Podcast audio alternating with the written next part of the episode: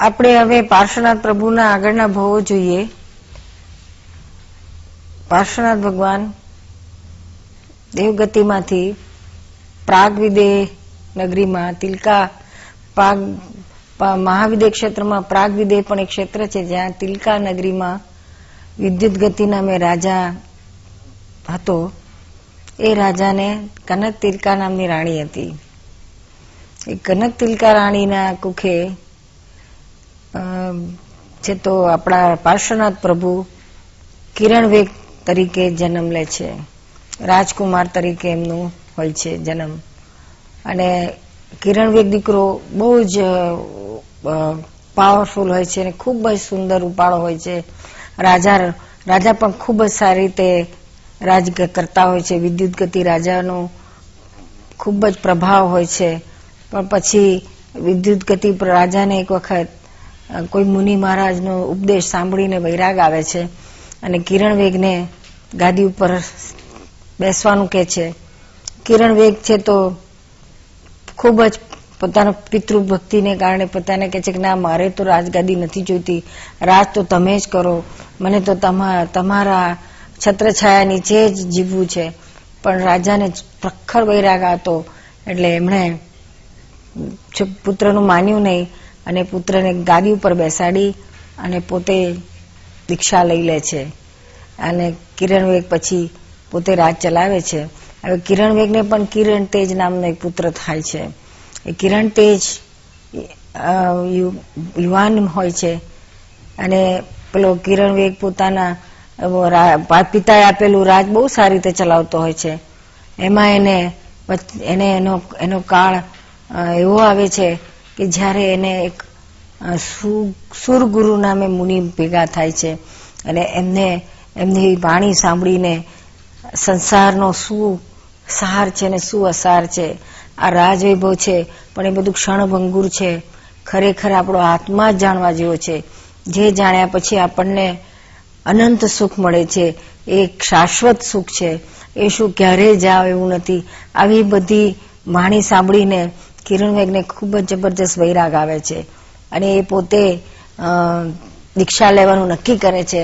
અને એના પોતાના પુત્ર કિરણ તેજને ગાદી ઉપર બેસાડીને મુનિ મહારાજ પાસે દીક્ષા લઈને પોતે જંગલમાં નીકળી પડે છે.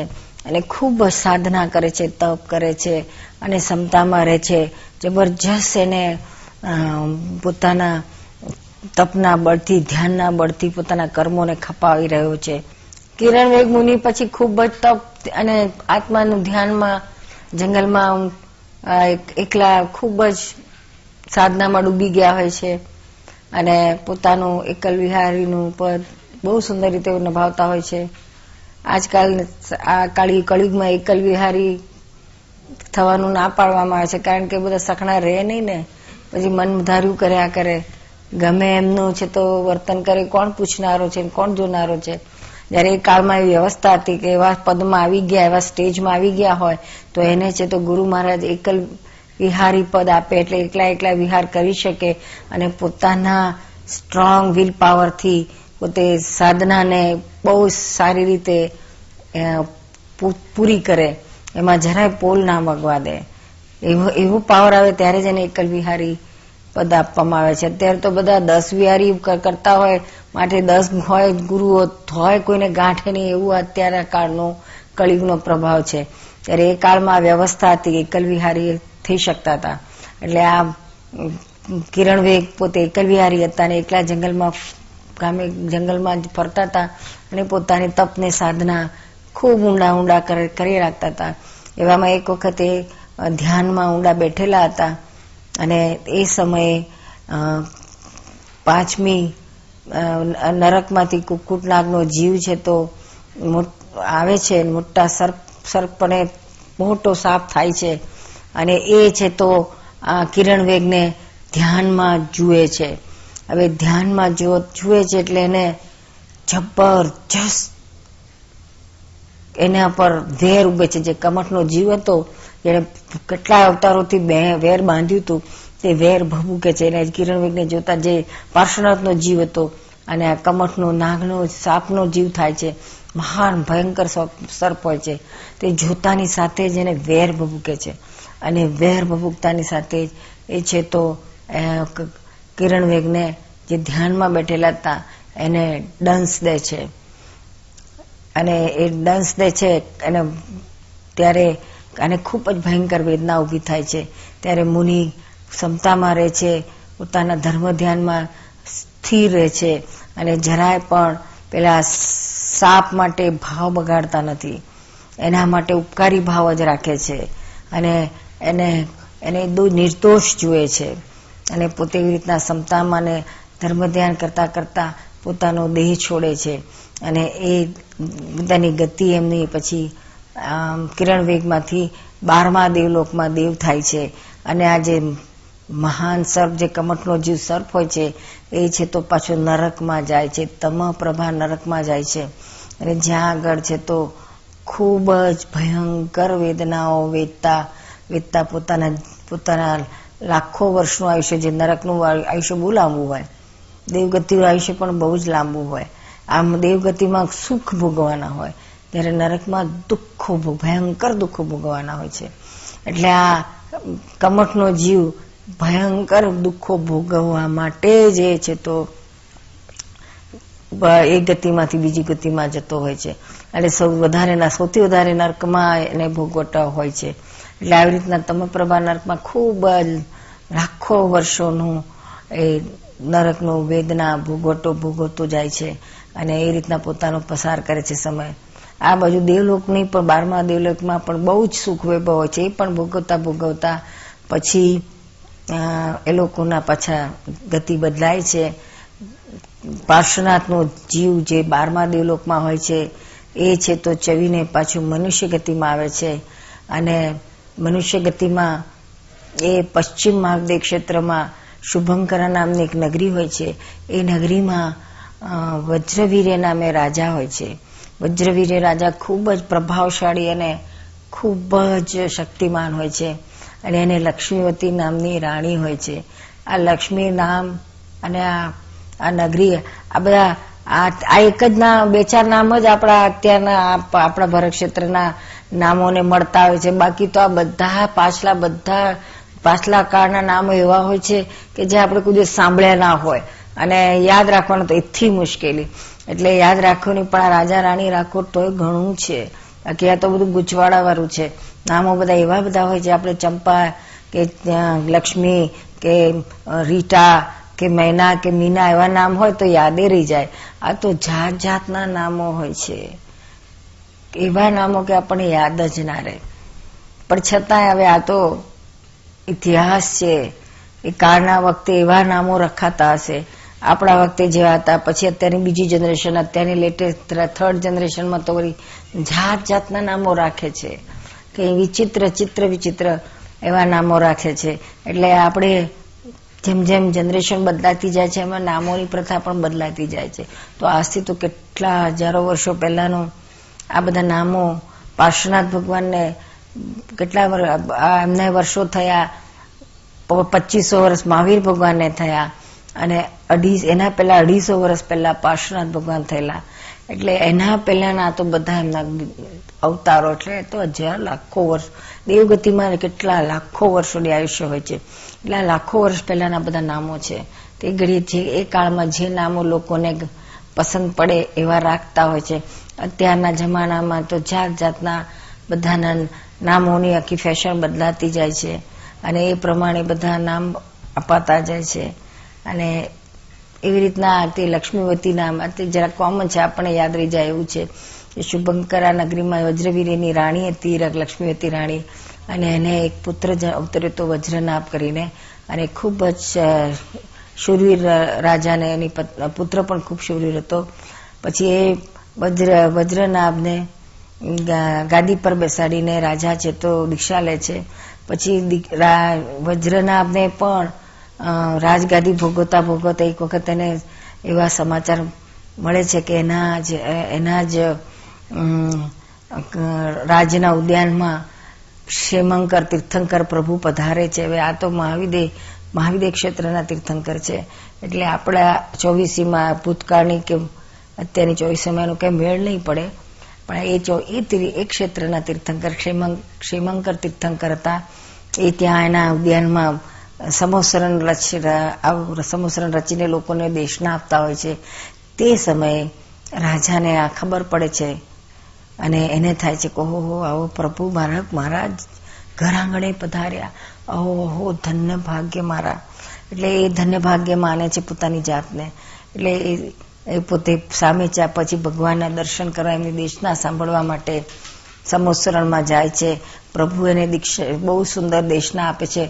અને જીવને વૈરાગ આવે, આત્મા તરફ પોતાનું જીવન વહે, વહી જાય, એવી વાણી એમની મુખેથી સાંભળીને.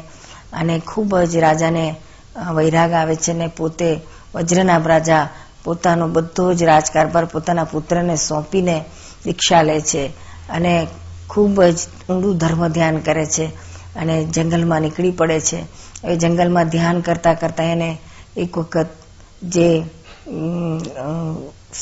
જે સાપમાં અવતરેલો હોય છે, નરકમાંથી તમો પ્રભાવ, નરકમાંથી આપણા કમઠ નો જીવ ત્યાંથી ચવીને પછી સાપમાં આવે છે, કુરંગ નામનો સાપ થાય છે, અને એ કુરંગ સાપમાંથી ભીલ થાય છે, કુરંગ નામનો ભીલ થાય છે, સાપનો પૂરું થાય, મહાસર્પ થઈને પેલો મારી નાખે છે, એ વાત આપણે જોઈ, અને હવે સાપમાંથી પાછો કુરંગ નામનો ભીલ થાય છે, અને ભીલ છે તો આ જંગલમાં એ પણ બધા જાનવરોની હિંસા કરતો હોય છે ખૂબ પાપ કરતો હોય છે. જેને તેને મારી નાખતો હોય છે. અને ખૂબ જ ક્રોધી અને તામસી વૃત્તિવાળો એ ભીલ હોય છે. એ ભીલને છે તો આ અચાનક રાજા છે તો ત્યાં દીક્ષા લઈને ધ્યાન કરતા હોય છે, વજ્રનાભ રાજા, જે પાર્શ્વનાથ ભગવાનનો જીવ હોય છે, એ ધ્યાન કરતા હોય છે, ત્યારે આ ભીલ ત્યાંથી પસાર થતો હોય છે અને ભીલ જોતા જ એને ખુન્નસ ભરાય છે. પાછલું વેર ખડું થઈ જાય છે અને ખૂબ જ ક્રોધ આવે છે અને ક્રોધમાં ને ક્રોધમાં બાણ મારે છે. અત્યારે બધા ગોળીઓ મારે છે, ત્યારે બાણ મારતા હતા. તે બાણ મારે છે, એ પેલાને વિધી નાખે છે. અને ત્યાં આગળ વજ્રના ધર્મ ધ્યાનમાં પોતાનું પોતાનું દેહ છોડે છે.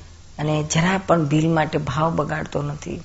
આવી રીતના એ દરેક અવતારમાં આ કમઠનો જીવ આને મારતો જાય છે પાર્શ્વનાથ ભગવાનના જીવને. અને તે વખતે પાર્શ્વનાથ ભગવાન પોતાનું ધર્મ ધ્યાન ચૂકતા નથી અને એને એને નિર્દોષ જ જોવે છે. એમ કરતા કરતા કેટલું ભયંકર આ વેર બંધાયું હશે કે આટલું બધું કરવા છતાંય હજુ એ વેર પેલો છોડતો નથી.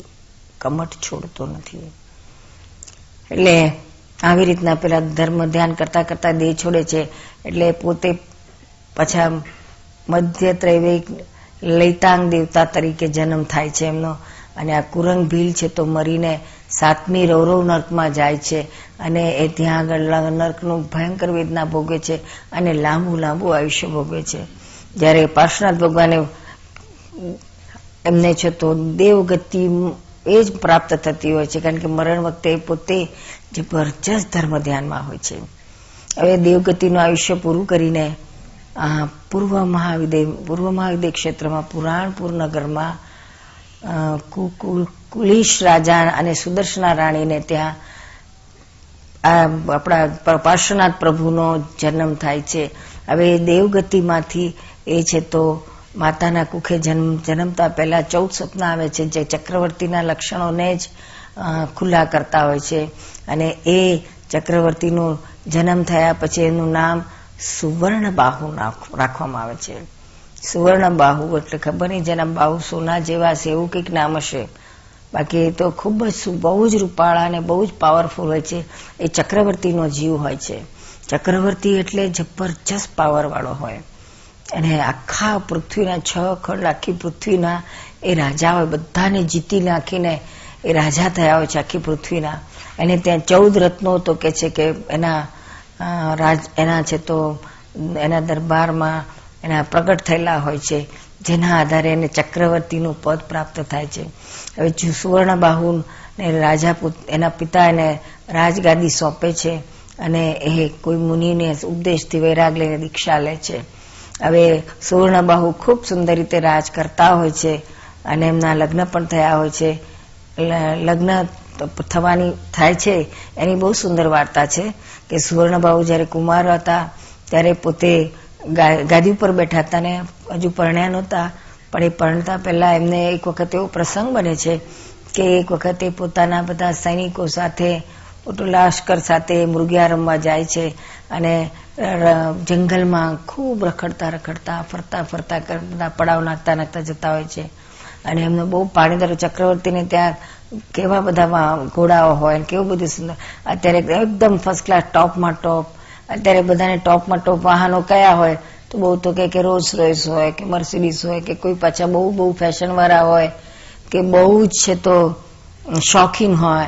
તો એ બધા સ્પોર્ટ્સ કાર લયા ફરારે ને હરારે ને, બધી કઈ કઈ પોર્સ ને, એ બધી કાર લઈને ફરતા હોય.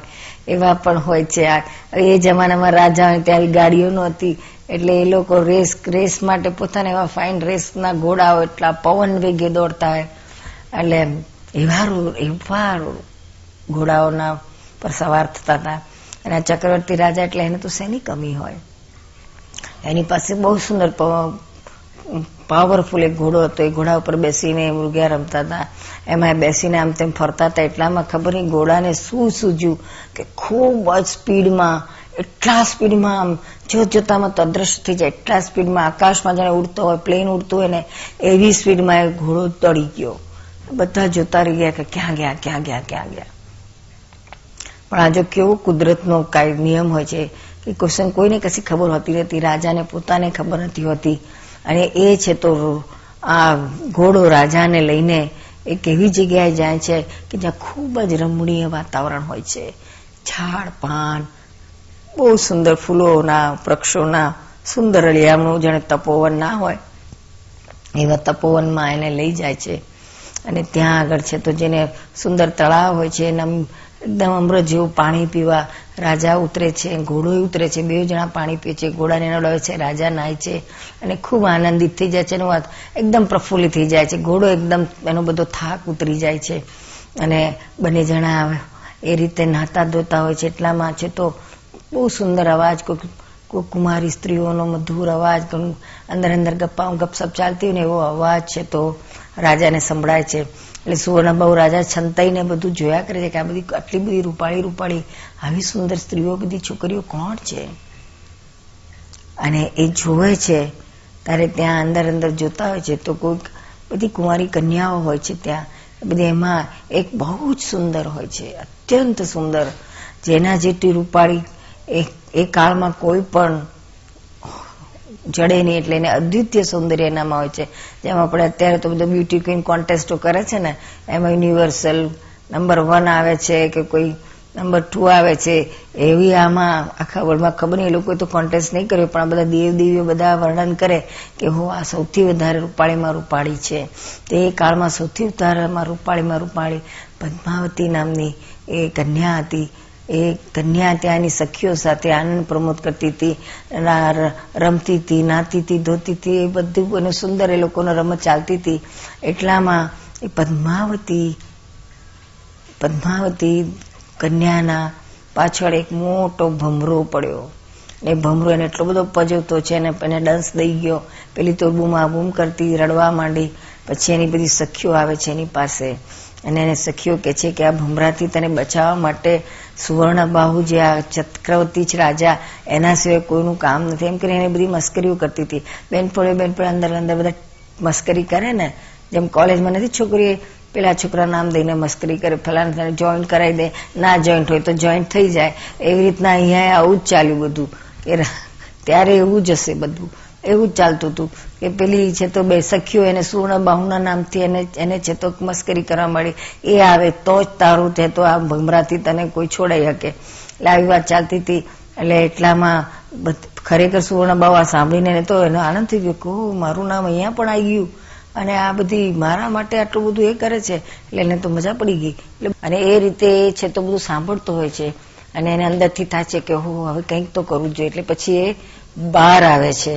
અને પેલા ભમરાને તો ખલાસ કરી નાખે છે ને પેલીને બચાવે છે. આ તો ટિપિકલ આપણે હિન્દી ફિલ્મમાં બધું બનતું હોય છે ને એવું જ આમાં છે.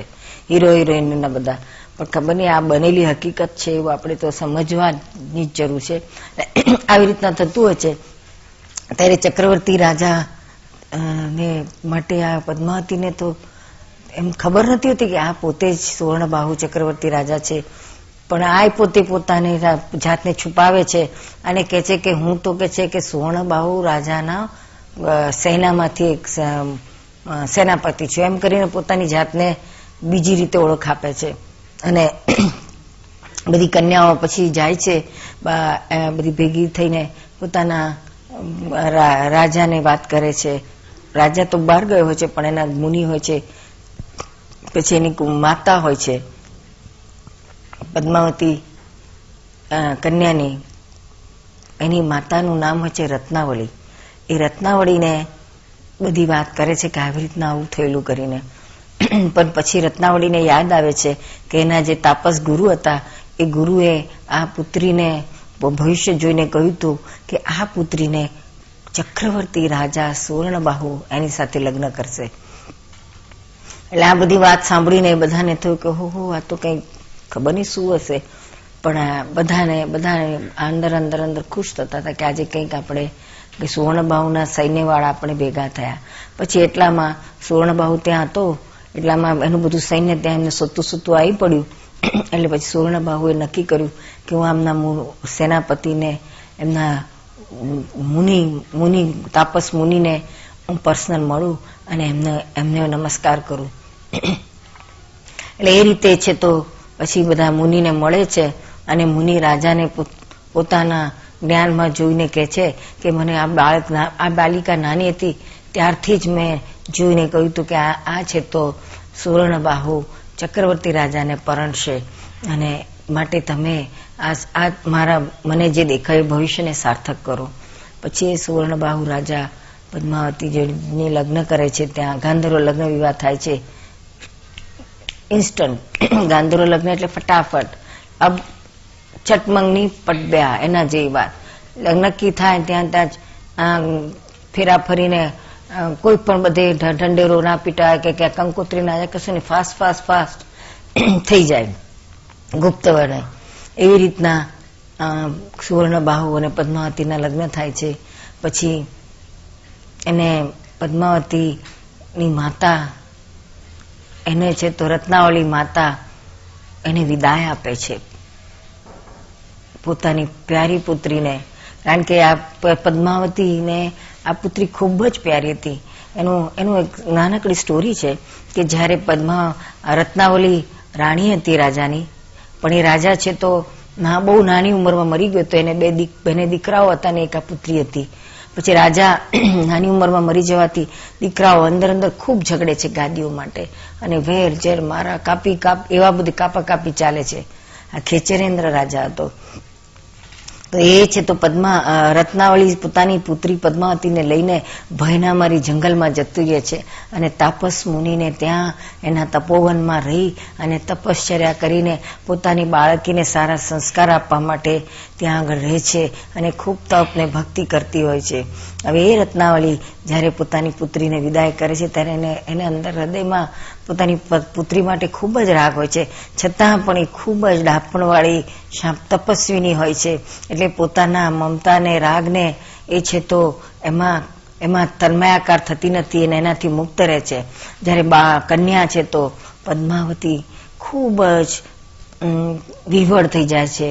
આ તપોવન આવું સુંદર વનરાજી, આ બધી એની બધી તાપસ કન્યાઓ, બધી બહેનપણીઓને મૂકીને પોતાની માતાને મૂકી તેને પોતાના ગુરુને મૂકીને આવું જંગલનું સુંદર સુંદર એનું જીવન મૂકીને એને અંદર ભય લાગે છે કે ચક્રવર્તી રાજાની રાણી તરીકે મારે પટનારી, પટરાણી તરીકે મારે રહેવાનું છે. હું કઈ રીતે રહીશ? આ બધા મને યાદ આવશે. આ બધા, આ જીવનમાંથી પેલા જીવનમાં હું કઈ રીતે એડજસ્ટ થઈશ? દરેક કન્યાને જ્યારે લગ્ન થાય છે, ત્યારે એને આ પ્રશ્ન આવે જ છે. એના હૃદયમાં આ આ ભાર આવી જ છે. કે હું નવા ઘરમાં, નવા જીવનમાં, નવા લોકોમાં કઈ રીતે હું એડજસ્ટ થઈશ? એટલે આ સેમ વસ્તુ એને પણ અંદર ખૂંચતી હતી. એટલે માતા એને ખૂબ જ સુંદર ઉપદેશ આપે છે કે તું જ્યાં જવું ત્યાં આગને, આ ઘરને, પિયરને તું ભૂલી જજે. અહીંના બધી બહેનપણીને ભૂલી જજે. માતા તરીકે મને પણ ભૂલી જજે. અને તું જ્યાં જોઉં છું ત્યાં તારા પતિને સિંસે રહેજે. એ જ તારું ઘર એ જ તારા બધા સગાવાલા. ઇવન આ તો ચક્રવર્તી રાજા છે. એને તો કેટલી બધી રાણીઓ હશે. પણ એ બધી રાણીઓ સાથે તું તારી સગી બહેનની જેમ વર્તન કરજે. અને તારા સ્ટેપ સન્સ કે ડોટર્સ હોય, એટલે ઓરમાયા છોકરા હોય, એને તારા પોતાના છોકરાની જેમ ખોળામાં રાખીને ઉછેરજે. આવી સુંદર શિખામણો આપે છે માતા. અને એને મોકલે છે. રાજા પોતાની પત્નીને લઈને એના શાળાને ત્યાં અત્યારે તો લોકો હનીમૂન માટે જાય છે, પણ એ જરા ફરવા જાય છે. અને ત્યાં પછી ત્યાંની રાણ ઘણી બધી કન્યાઓને એ છે તો સાથે લગ્ન કરે છે.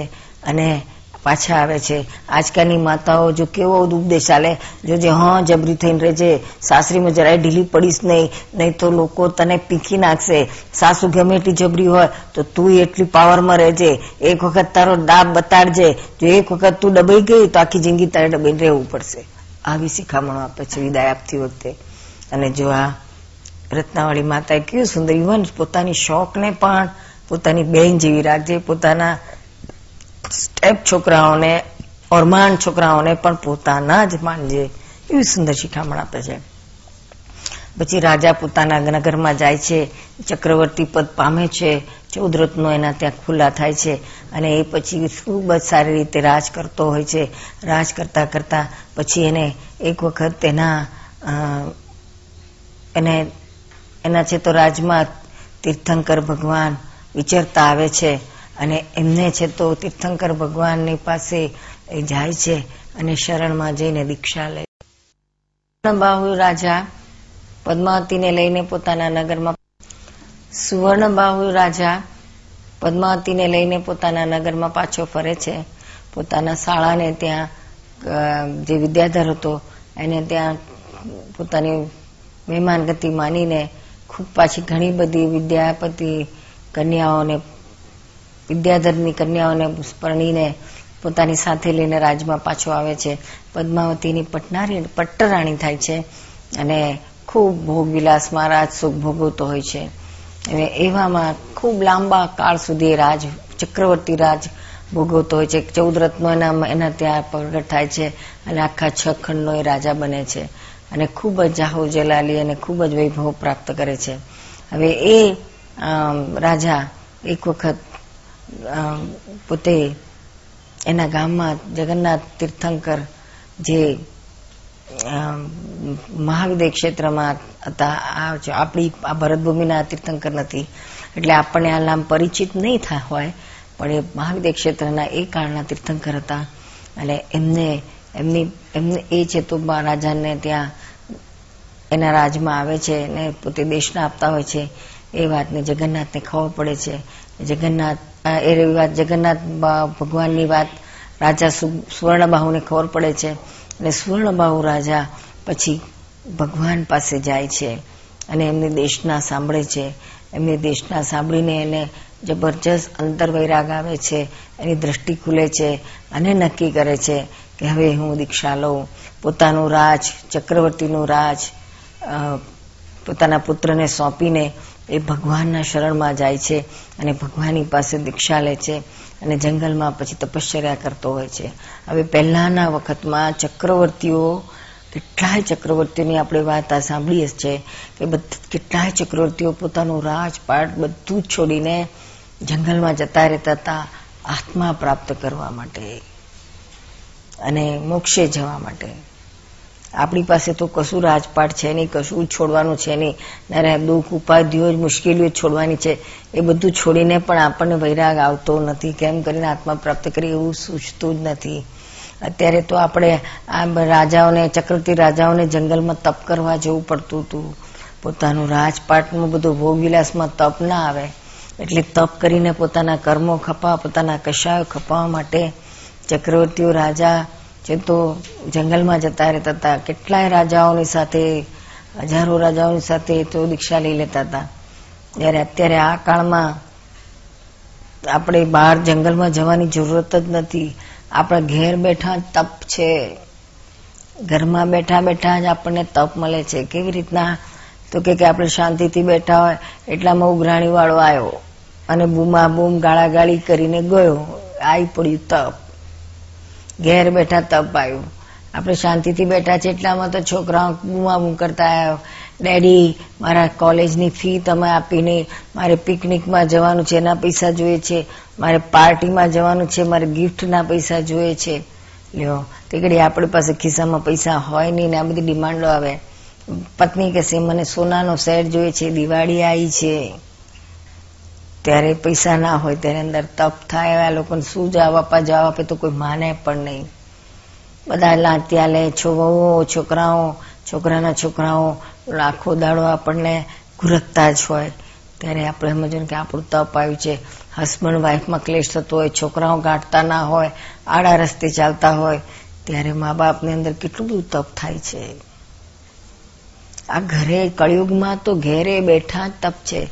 સતયુગમાં બધા બધાને પોતાનું ઘર બહાર મૂકીને તપ કરવા જવું પડતું હતું. જંગલમાં. પણ હવે એટલું જ, એટલું હવે અઘરું નથી આપણે ઘેર બેઠા જ મળે એવું છે. હવે આ પ્રાપ્ત તપ છે, પ્રાપ્ત તપને આપણે ક્ષમતાથી પૂરો કરીએ તો આપણે એમાંથી છૂટીએ અને મોક્ષના રસ્તે આગળ વધીએ. એટલે આવી રીતે સુવર્ણબાહુ રાજા જંગલમાં તપશ્ચર્યા કરવા જતા, ખૂબ કરતા હતા. અને ખૂબ ભક્તિ તીર્થંકર ભગવાનની ખૂબ ભક્તિ આરાધના કરતા હતા.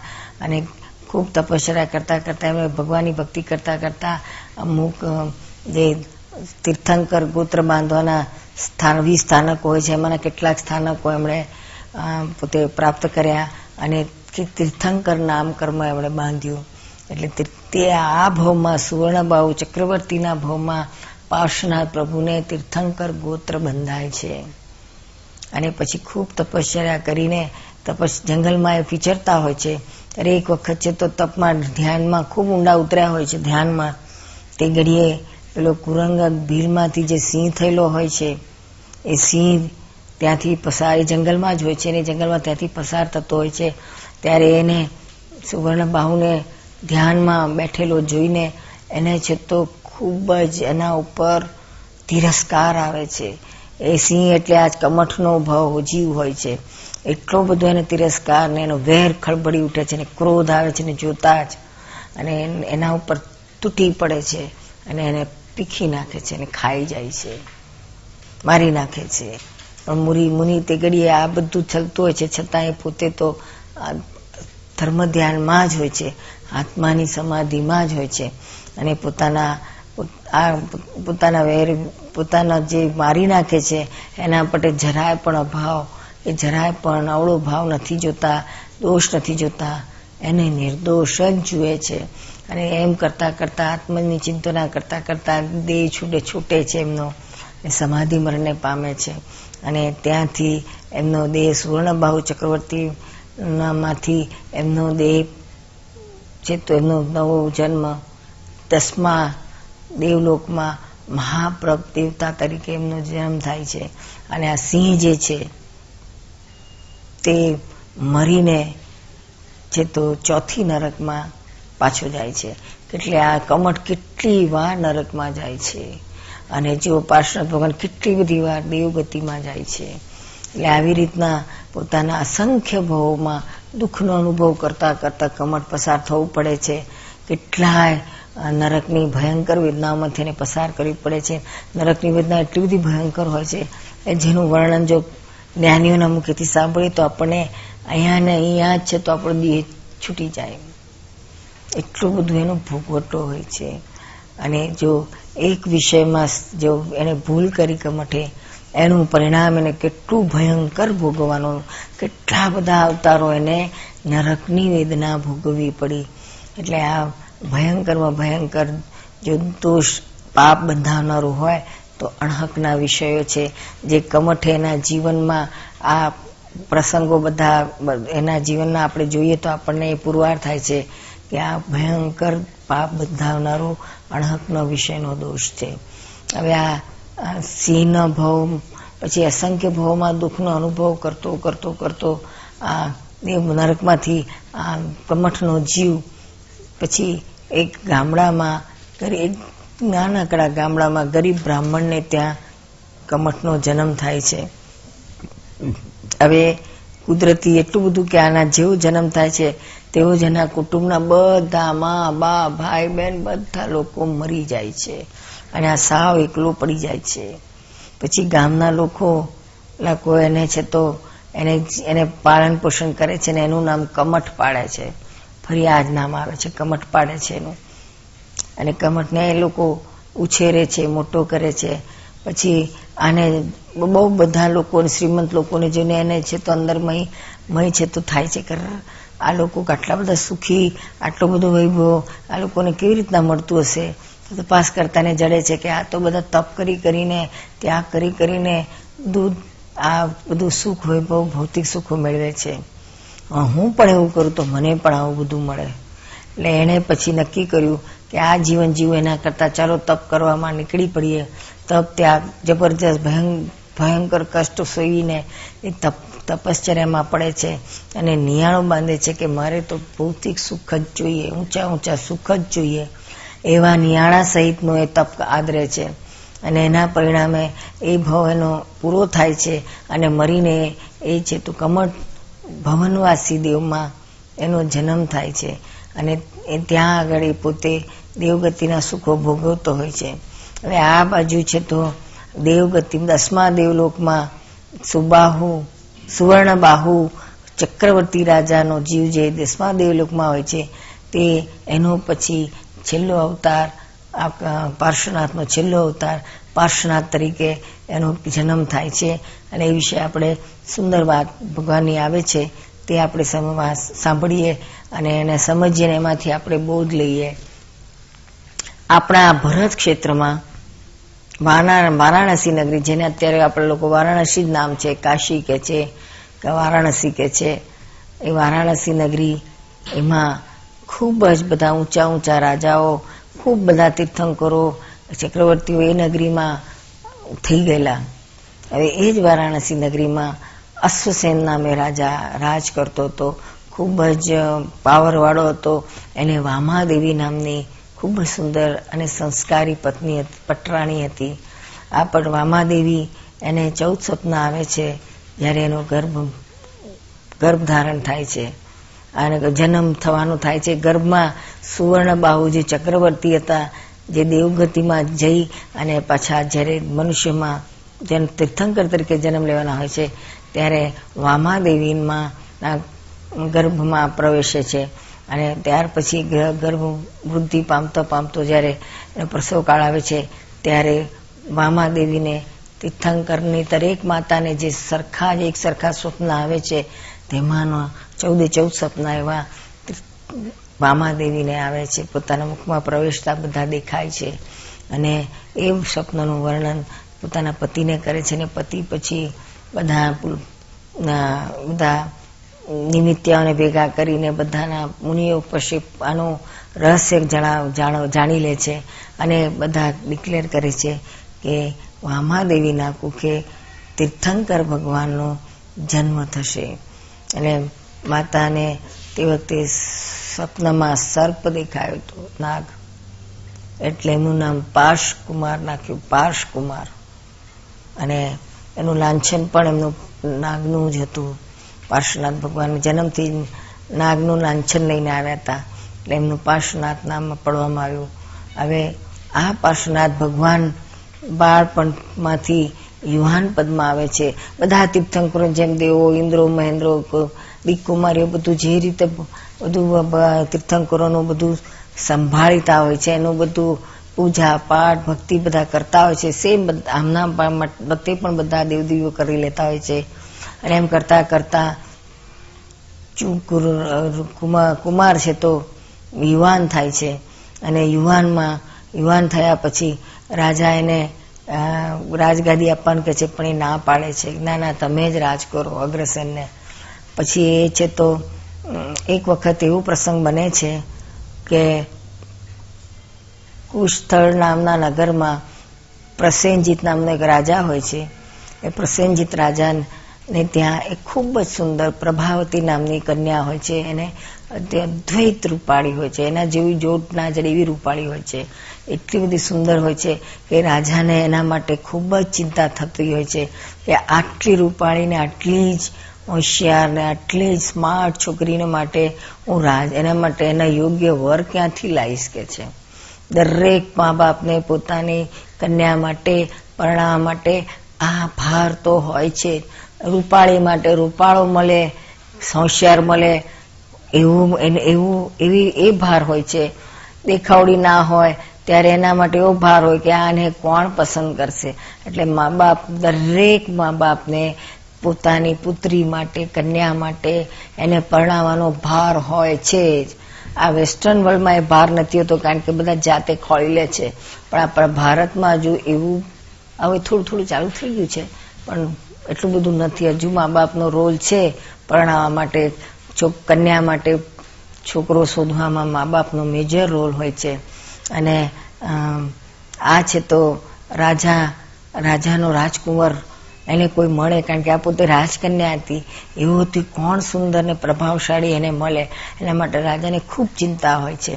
અને એ છે તો ઘણા રાજાઓ આ રાજ, આ કુંવરીને પરણવા માટે તૈયાર તો હોય છે પણ એમાં પાછા એમાં એને યોગ્ય હોવા જોઈએ ને. રાજાએ ઘણા બધા રાજાના માંગા એના માટે આવેલા હોય છે, પણ કોઈ રીતે આ કન્યાને ફિટ થતા નથી હોતા. એટલે બિચાર્યા રાજા છે તો ખૂબ જ પ્રસન્ન એ રાજા બહુ જ દુઃખી હોય છે, ચિંતાતુર હોય છે. હવે એક વખત એવું હોય છે કે આ બધી કન્યાઓ કુમારી કન્યા, પદ્મા પ્રભાવતી કન્યા પોતાની સખીઓ સાથે ઉદ્યાનમાં બધી રમત ગમત, મોજ મજા કરતી હોય છે, જેમ પિકનિક કરતા હોય કે એવું બધું બધા બધા મજા કરતા હોય છે. ત્યાં આગળ ઉદ્યાનમાં, ગાર્ડનમાં બધી કિન્નરી દેવીઓ હોય છે, જે કિન્નર ગાંધર્વો દેવો હોય છે ને, એવી કિન્નર, કિન્નરી અને ગાંધર્વી દેવીઓ હોય છે. એ દેવીઓ ત્યાં આજુબાજુ બધી ફરતી હોય છે.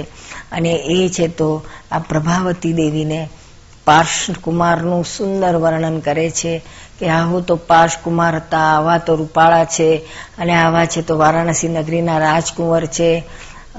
અને ખૂબ જ દેખાવડા છે. આખી દુનિયાનું લાવણ્ય એમનામય છે અને એ તો જબરજસ્ત વૈરાગવાળા છે અને જબરજસ્ત પદને પામનારા છે. એ તો તીર્થંકર થવાના છે. આખા દુનિયાના, આખા બ્રહ્માંડના ટોપમાં ટોપ આજે આ પૃથ્વી ઉપર વિચરી રહ્યા છે.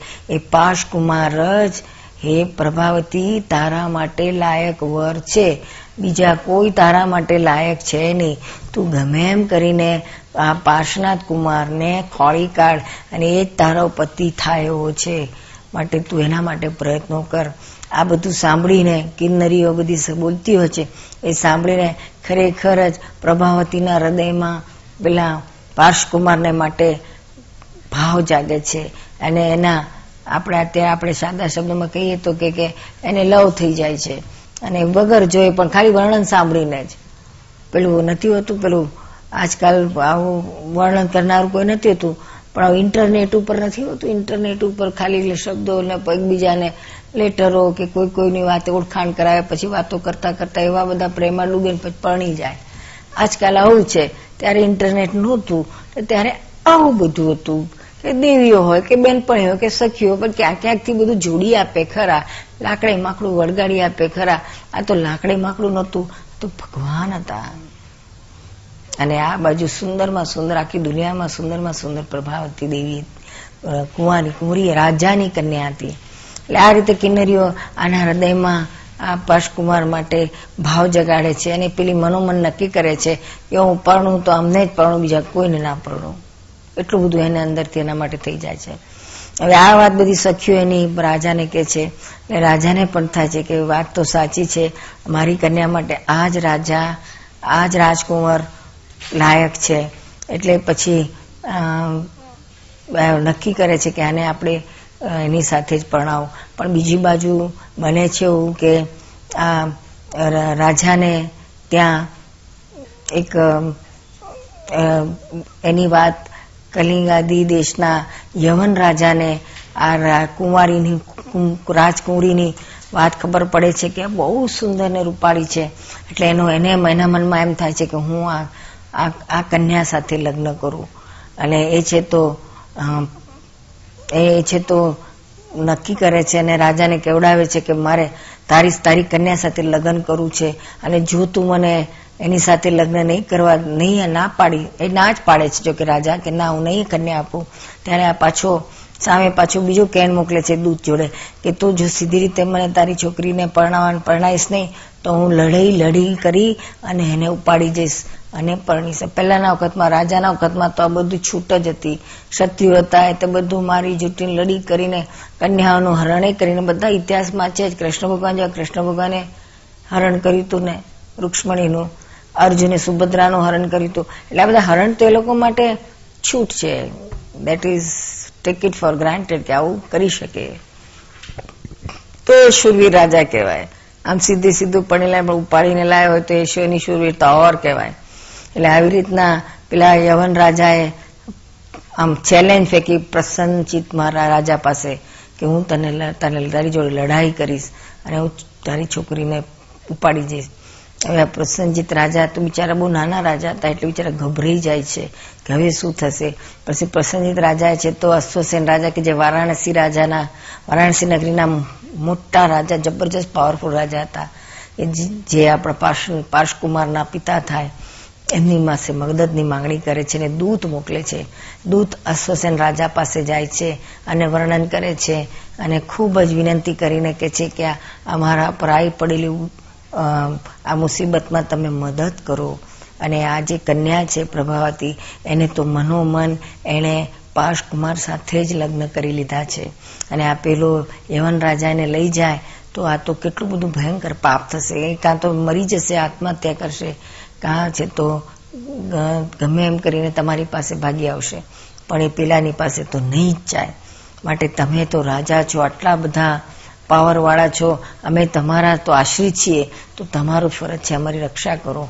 આવા ભયંકર કપટકાળમાં એક સ્ત્રીની આબરૂ રાખો, એને છે તો એના એના જીવનમાં સુખ આપો.